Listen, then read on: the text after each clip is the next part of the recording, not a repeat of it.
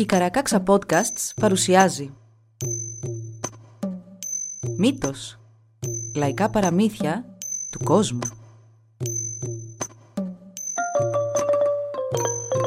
Κάποιες ιστορίες μπορεί για κάποιους να περιλαμβάνουν ευαίσθητο υλικό. Για περισσότερες πληροφορίες για το κάθε επεισόδιο, συμβουλευτείτε τις σημειώσεις του όπου βρήκατε αυτό το podcast.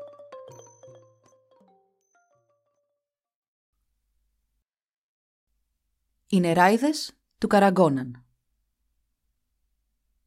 Μια φορά και έναν καιρό ζούσαν πολλές νεράιδες στη Μόνα. Μια μέρα η κόρη της βασίλισσας των νεράιδων, που μόλις είχε κλείσει τα 15, είπε στη μητέρα της ότι ήθελε να βγει από το παλάτι και να δει τον κόσμο. Η βασίλισσα συμφώνησε να της επιτρέψει να φύγει, αλλά μόνο για μια μέρα, και της είπε ότι θα μπορούσε να μεταμορφώνεται από νεράιδα σε πουλί και από πουλί σε νεράιδα όποτε ήθελε. Όταν η κόρη επέστρεψε το βράδυ από το ταξίδι της, είπε στη μητέρα της: Πήγα κοντά στο σπίτι ενός άνδρα. Στάθηκα έξω από το παράθυρό του και αφουγκράστηκα. Άκουσα πως ο άνδρας ήταν μαγεμένος και υπέφερε και βογκούσε πολύ από τους πόνους.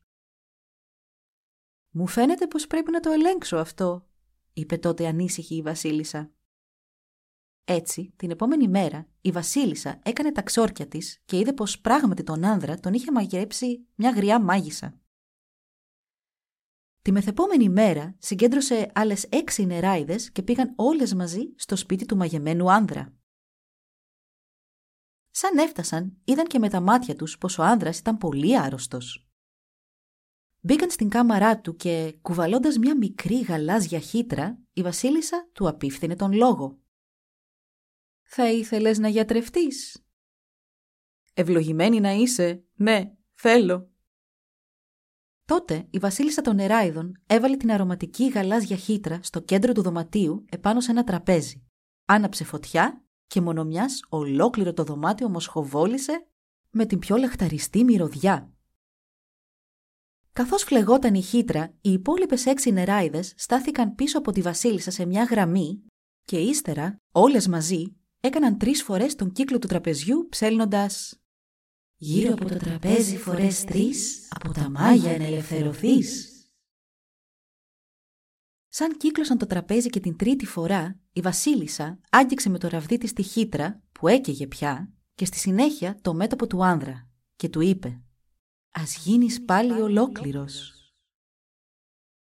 Μόλις οι λέξεις άφησαν το στόμα της, ο άνδρας θεραπεύτηκε πλήρως και σηκώθηκε από το κρεβάτι του γεμάτος ενέργεια. «Ω παντοδύναμη βασίλισσα, σου χρωστάω τη ζωή μου. Πες μου τι μπορώ να κάνω για εσένα και θα το κάνω», της είπε με ευγνωμοσύνη. «Δεν μου χρειάζεται πληρωμή», του απάντησε εκείνη. «Μόνο θα σου ζητήσω να μου δανείσεις για λίγο ένα κομμάτι γης που έχεις στον κρεμό δίπλα στη θάλασσα. Θέλω να φτιάξω ένα δαχτυλίδι εκεί και αν και τώρα υπάρχει γρασίδι στο μέρος αυτό, σαν τελειώσω το δαχτυλίδι μου, δεν θα υπάρχει πια τίποτα ζωντανό. Τότε θα μου φτιάξεις τρεις τείχους γύρω από το δαχτυλίδι με τη μεριά που κοιτάς στη θάλασσα ανοιχτή, χωρίς τείχο, για να μπορώ να πηγαίνω έρχομαι εύκολα. Με μεγάλη μου χαρά, της είπε ο άνδρας και βάλθηκε να χτίζει τους τείχους στο σημείο που του είχε υποδείξει η Βασίλισσα. Κοντά στον άνδρα έμεινε και η γριά μάγισσα, που μπορούσε όποτε ήθελε να μεταμορφωθεί σε λαγό. Ο άνδρας ήταν πολύ καλός κυνηγός, αλλά τα σκυλιά του για κάποιο λόγο δεν μπορούσαν ποτέ να πιάσουν αυτόν τον λαγό. Πάντα κατάφερνε τρέχοντας να χωθεί μέσα σε ένα παλιό μήλο που ζούσε ένας μιλονά.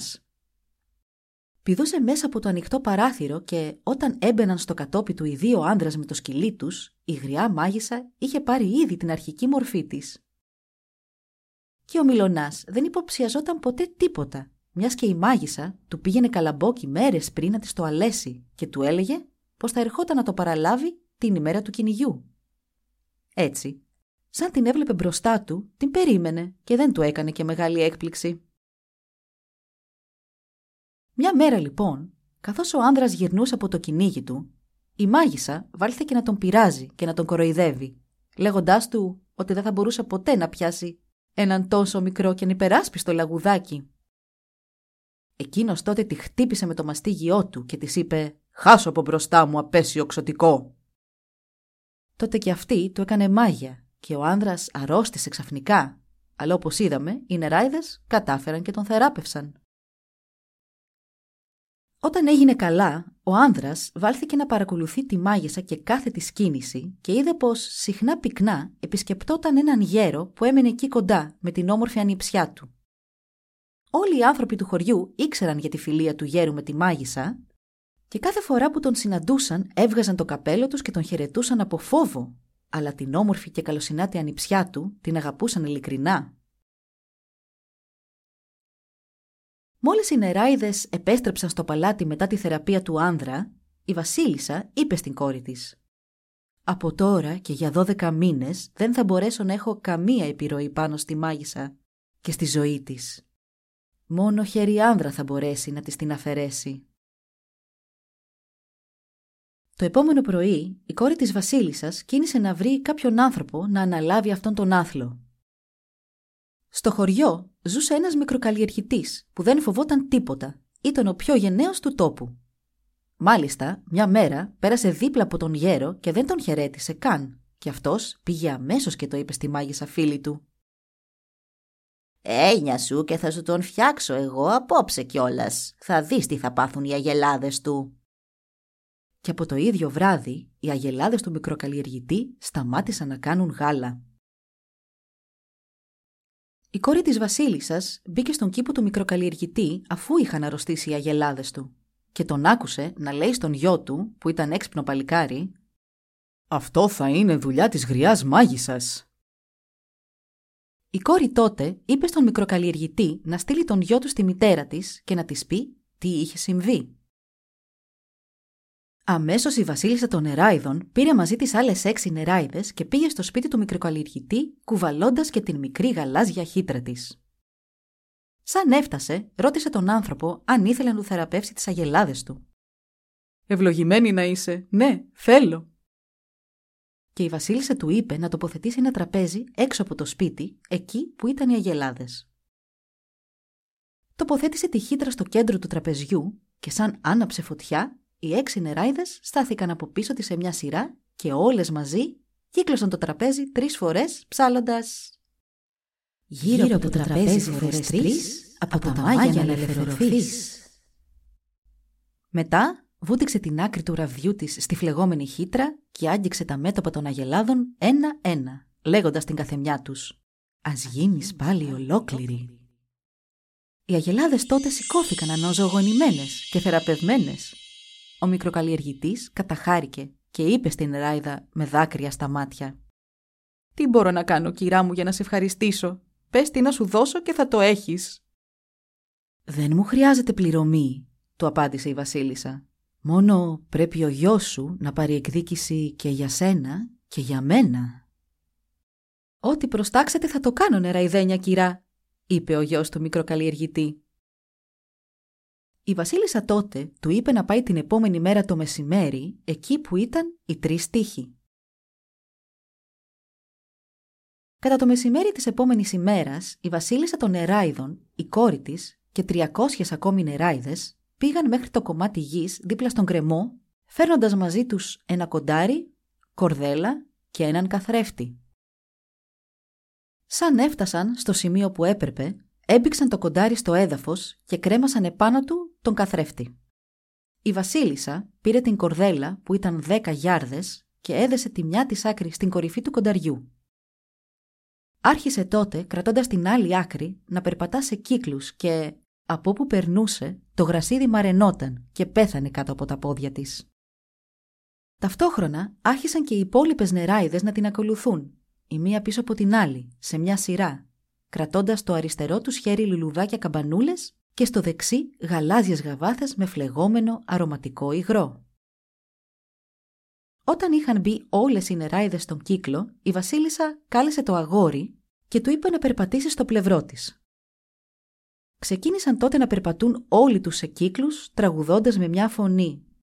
«Γύρω, γύρω επί τρεις, τι σου έβαλε να δεις» Μόλις ολοκλήρωσαν τον πρώτο κύκλο, η Βασίλισσα και το αγόρι στάθηκαν μπροστά στο καθρέφτη. Και η Βασίλισσα τον ρώτησε τι έβλεπε. Βλέπω, βλέπω, ο καθρέφτης μου μιλά. Βλέπω τη μάγισσα τη γριά. είπε ο νεαρός και έπιασαν πάλι να κάνουν ακόμη έναν κύκλο, τραγουδώντας όπως και πριν. Σαν έφτασαν για δεύτερη φορά μπροστά στον καθρέφτη και η βασίλισσα είπε στο παιδί να της πει τι έβλεπε. «Βλέπω, βλέπω, ο καθρέφτης μου μιλά. Βλέπω λαγόνα χοροπηδά», είπε εκείνος και με την τρίτη φορά που σταμάτησαν μπροστά στον καθρέφτη και ρωτήθηκε τι έβλεπε, αποκρίθηκε «Βλέπω, βλέπω, ο καθρέφτης μου μιλά. Ο λαγός πάει στον Μήλο και στον Μιλονά». «Μάλιστα», είπε τότε η Βασίλισσα. «Σε μία εβδομάδα από τώρα θα διοργανωθεί κυνήγι λαγού. Να είσαι στον Μήλο εκείνη την ημέρα το μεσημέρι και θα σε συναντήσω εκεί». Και λέγοντας αυτό, η Βασίλισσα, οι νεράιδες, το κοντάρι, η κορδέλα και ο καθρέφτης εξαφανίστηκαν από την κορυφή του γκρεμού, αφήνοντας πίσω τους το δαχτυλίδι στο έδαφος. Ήρθε και η μέρα του κυνηγιού και το αγόρι πήγε στο σημείο της συνάντησης όπως έπρεπε. Το μεσημέρι ακριβώς φάνηκε και η βασίλισσα των Νεράιδων που το έδωσε μια σφενδόνη και ένα λίο βότσαλο από την παραλία λέγοντάς του «Ευλόγησα τα μπράτσα σου και ευλόγησα τη σφενδόνη και το βότσαλο. Σαν το ρολόι σημάνει τρεις, στο μήλο δίπλα να φανείς. Μείνε ακίνητος, μην κινηθείς, μόνο κοίτα να ετοιμαστείς». Με το χέρι σου όλο δύναμη και ισχύ, ρίξε την χαριστική βολή. Να πεθάνει η Τζέζαμπελ η φρικτή, με θέαμα τρομακτικό πολύ. Το αγόρι έκανε όπως του είπε η βασίλισσα και πήγε και στάθηκε δίπλα στον μήλο.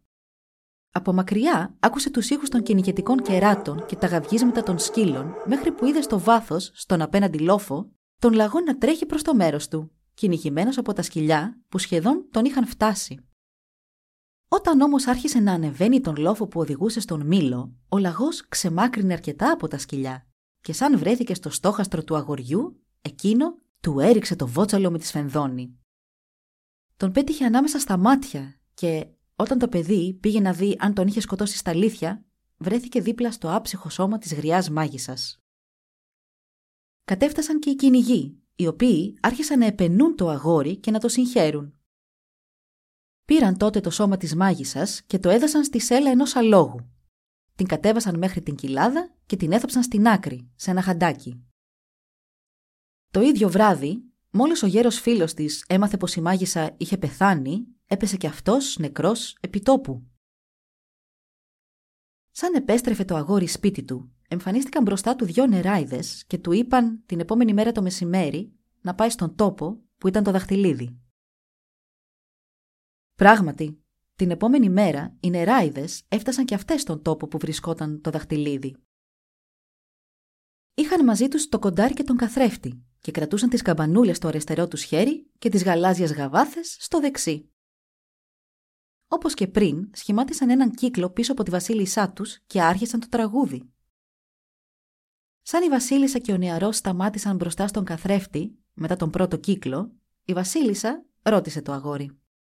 Τι βλέπεις; Βλέπω, βλέπω, ο καθρέφτης μου μιλά. Μια ξύλινη ραφιέρα, όλο πιατικά.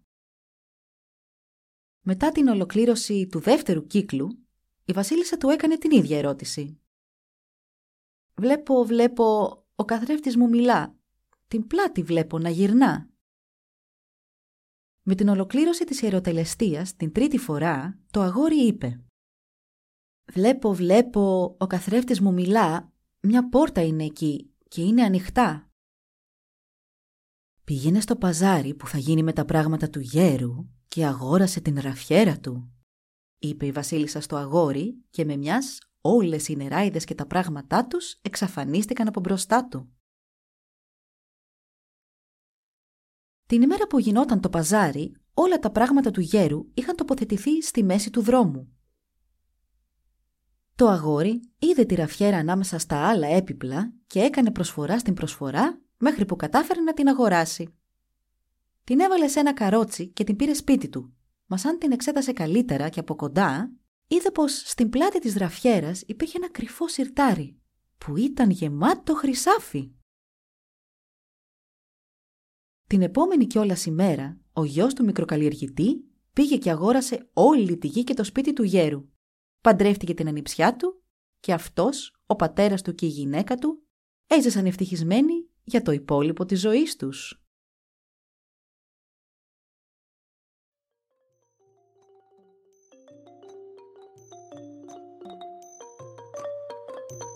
Εδώ λοιπόν η ιστορία μας έλαβε τέλος. Αν θέλετε να μας επισκεφτείτε και να μάθετε περισσότερα για εμάς, παρακαλώ πηγαίνετε στη σελίδα www.karakaksa.org Σας ευχαριστούμε που μας παρακολουθήσατε. Γεια σας!